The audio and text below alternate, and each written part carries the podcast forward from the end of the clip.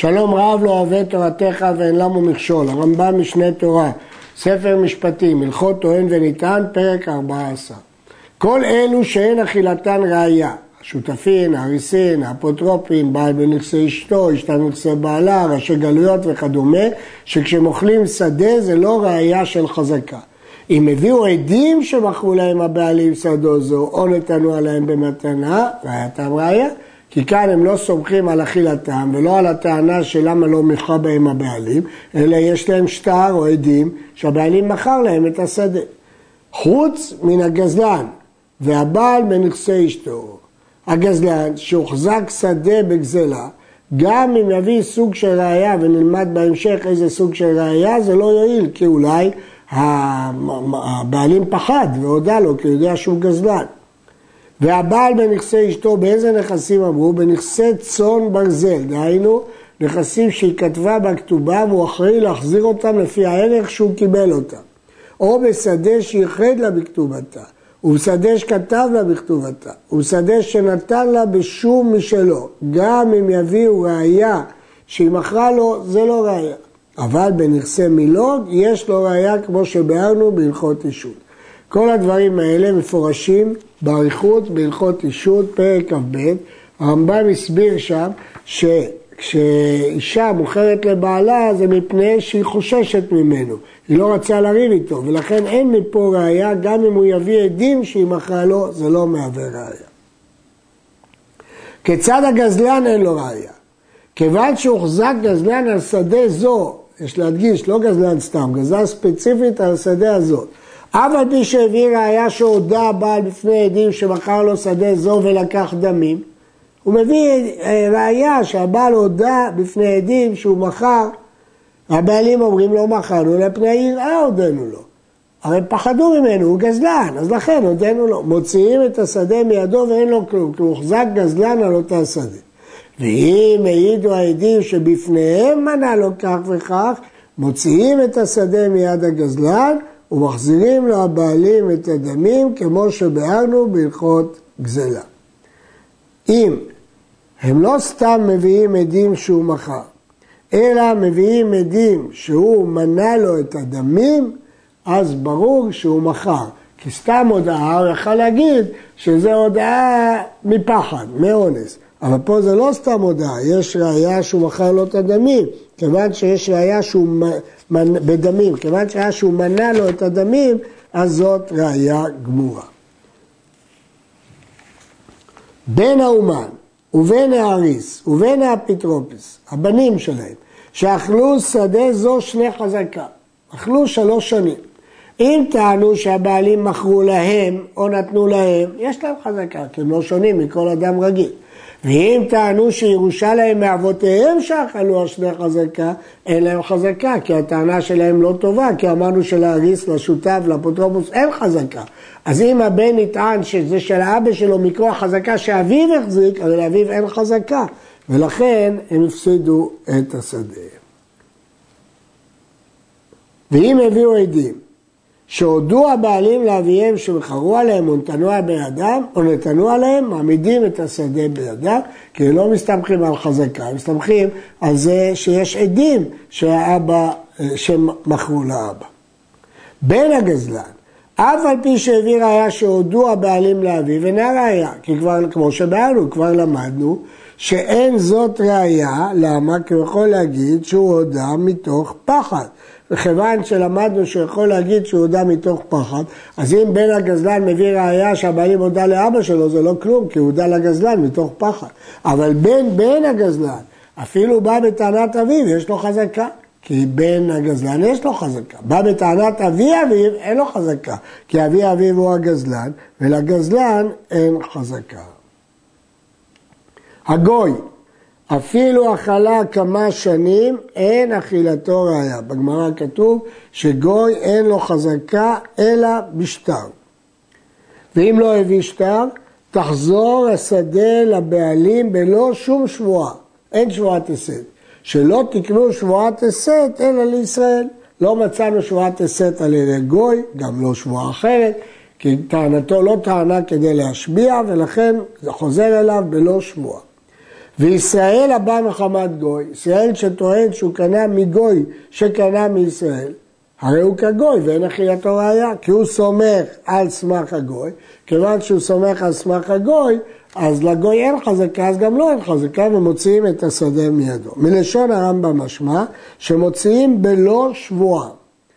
הרעב"ד חולק, אומר יש כאן שיבוש, הוא אומר אני שהיא מכרה לישראל שהיא שווה הסת, אף על פי שחברה חמת גוי. למה? כי למה הסברנו שאין שבועת הסת? כי גוי לא נשבעים על טענת גוי, אבל פה זה לא טענת גוי, זה טענה של ישראל הבא מחמת גוי. למה שלא יישבו הסת נגדו? התשובה היא כי ישראל הוא בטענת שמע, הוא לא יודע מה קרה, הוא יודע שהוא קנה מהגוי, אבל לא יודע אם הגוי קנה מישראל או לא, ולא נשבעים הסת על טענת שמע. אבל הרייבד לשיטתו, שאם אדם אומר שהוא יודע שהגוי קנה, זה מספיק טענה כדי להשביע. טען זה הישראלי הבא מחמת הגוי, ואמר, בפניי לקחה הגוי שמכרה לי מזה הישראלי המערער עליי. אני ראיתי שהגוי הזה קנה מהמערער הזה. הרי זה נאמן, והיא שווה הסת על כך. הוא נאמן. רק בשבועת הסת. למה הוא נאמן? כי יש לו מיגו.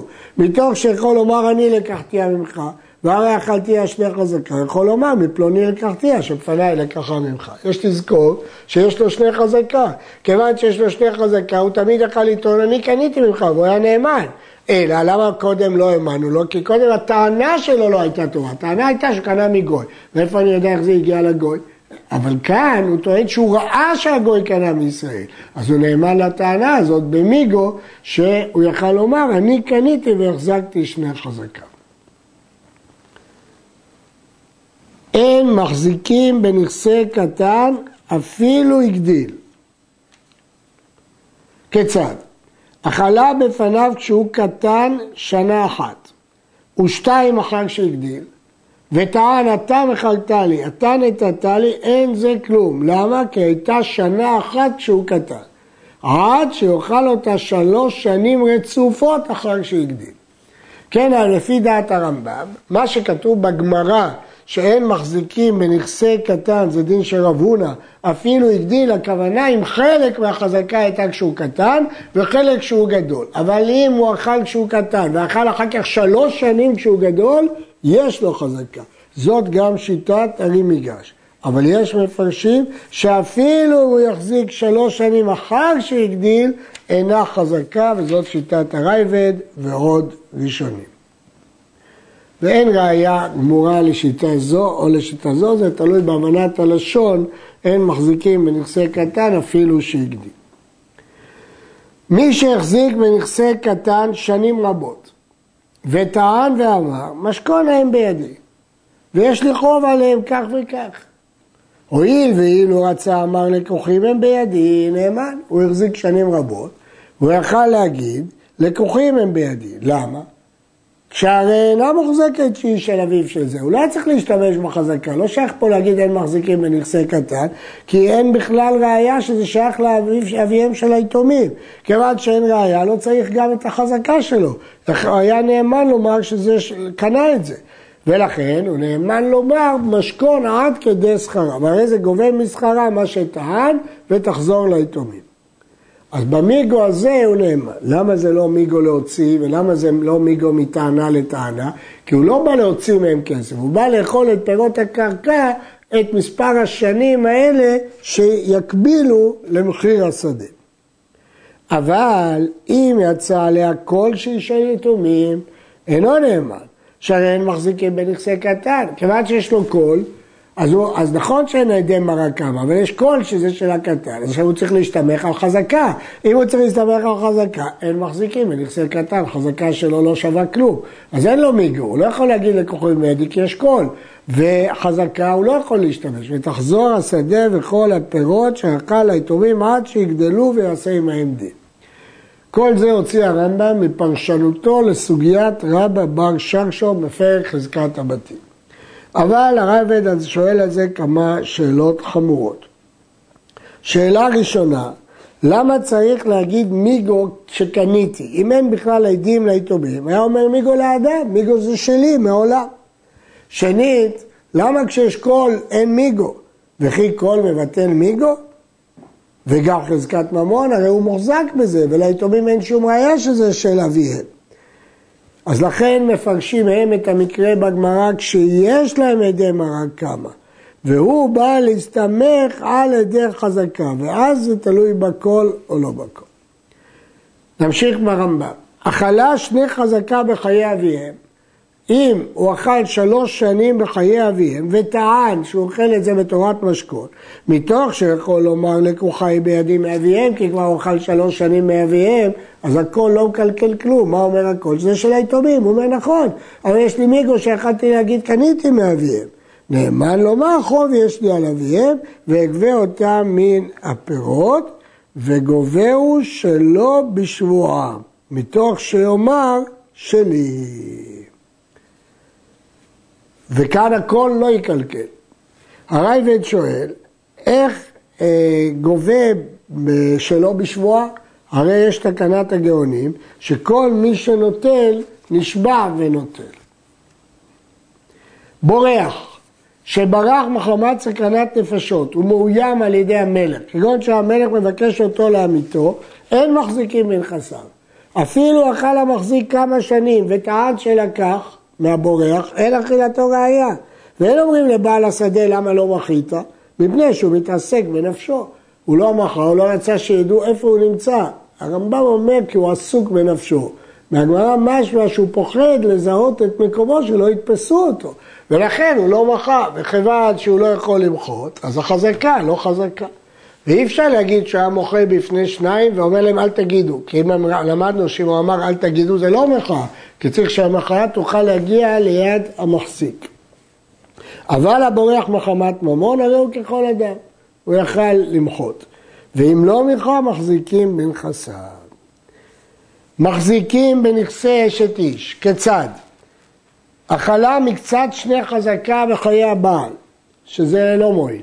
ו3 שנים אחר מיתת הבעל, וטען ואמר את מכרת לי ובעלך, גם בעלך הסכים לזה, מעמידים אותה בידו, מתוך שיכול לומר, ממך קניתי, לקחתי אחר מות בעלך, הרי אכל 3 שנים אחרי המיתה, אז הוא יכול להגיד קניתי ממך אחרי שמת בעלך, כשהאכלה 2 חזקה אחר מיתת הבעל ולא מחד בו, אבל אם אכלה וחיי הבעל כמה שנים, ולא אכלה 2 חזקה אחר מיתת בעלה, אין לו חזקה, כי כבר אמרנו שאי אפשר להחזיק לאישה, וכשיש לה בעל, למה? כי יכול לה להגיד, מה הוא יגיד? למה לא מחית? היא סמכה על הבעל, ולכן הוא לא יכול לטעון כלום. כל חזקה שאין עימה טענה, אינה חזקה. כיצד? הרי שאכל פירות שדה זו כמה שנים, ובא מהערר ואמר לו, מאין לך שדה זו? והוא השיבו ואמר, איני יודע של מי. הוא לא אומר שזה שלו, הוא לא אומר שהוא קנה או שהוא ירש אותה. הוא לא יודע, וכיוון שלא אמר לי אדם מעולם, ירדתי לתוכה. אין זו חזקה, שהרי לא טען שלקחה, ולא טען שנתנה לו ולא שירשה. הוא לא טען שום טענה, הוא לא טען שהוא קנה, והוא לא טען שניתנה לו, והוא לא טען שהוא ירשה. הרי לא טען שלקחה ולא שניתנה לו ולא שירשה. אז לכן מוציאים אותו מהשדה. אבל פי שלא טען, אין מוציאים אותה מידו עד שיביא המערער עדים שהיא שלו. כל זה בתנאי שלמערער יש עדי מרק כמה. הביא עדים, תחזור לו השדה ומוציאים מזה כל הפירות שאחר. אם המרק כמה אין לו עדים, אז המחזיק קודם, כי הוא יושב עכשיו בשדה אפילו בלי טענה. אבל אם המרק כמה הביא עדים, כל החזקה של המחזיק לא שווה כלום, כי אין לה טענה, מה הוא טוען?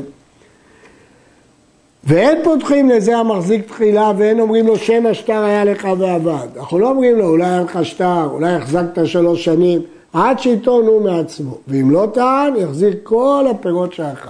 כיוון שהתברר שהוא גזלן, ואכל את הפירות בגזלנות, ולכן הדרה ערה והדרה פרק, כלשון הגמרא, חוזרת הקרקע וחוזרים גם הפירות.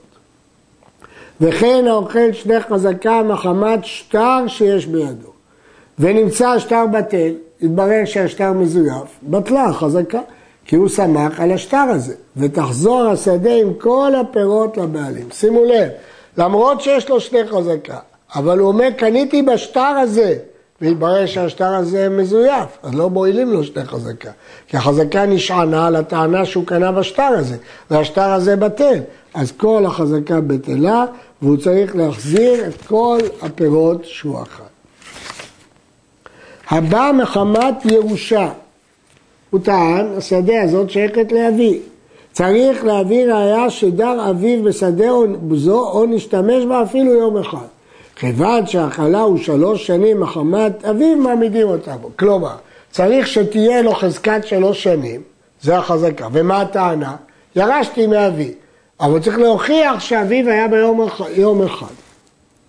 אבל אם לא הביא ראיה שדר באוויר כלל, תחזור השדה וכל הפערות למערר שיש לו עדים שהיא שלו.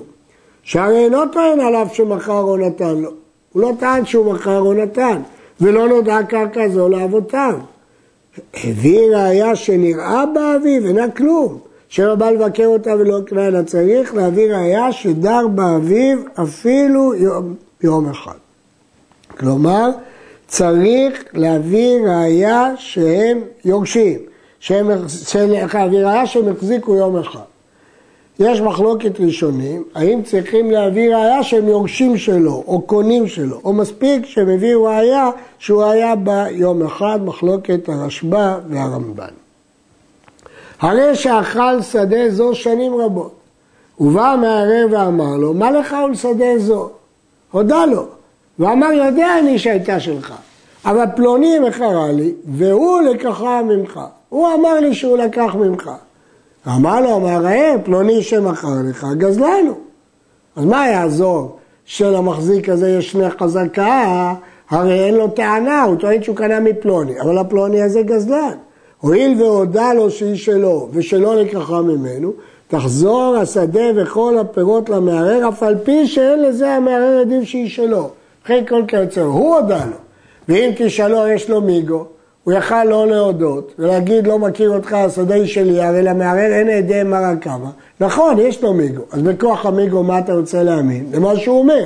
אבל מה הוא אומר? שהוא קנה מפלוני, אבל פלוני גזלן.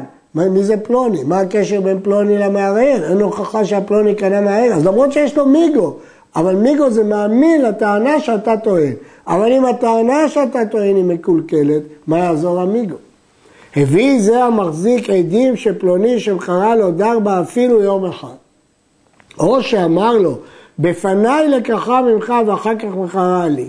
מעמידים אותה בידו, שיש לו טענה עם חזקתו. ואילו רצה, טען ואמר, ממך לקחתיה, שיש לו 2 חזקה. יש לו מיגו שיכול להגיד קניתי ויש לי 2 חזקה. יש לו חזקה, הוא יכול להגיד קניתי. ויש לו טענה טובה, כי הוא אומר קניתי מפלוני שראיתי וקנה ממך. יש שואלים למה בכלל צריך מיגו, הרי יש לו חזקת 3 שנים ויש לו טענה טובה, קניתי מפלוני שקנה ממך, אז אפילו בלי מיגו מעמידים אותה בידו. אבל אם יש לו עדים, לא שהוא טוען קניתי מפלוני שקנה ממך, קניתי מפלוני שדר בה אפילו יום אחד, אז זה הוכיח שהוא מוכר שלי.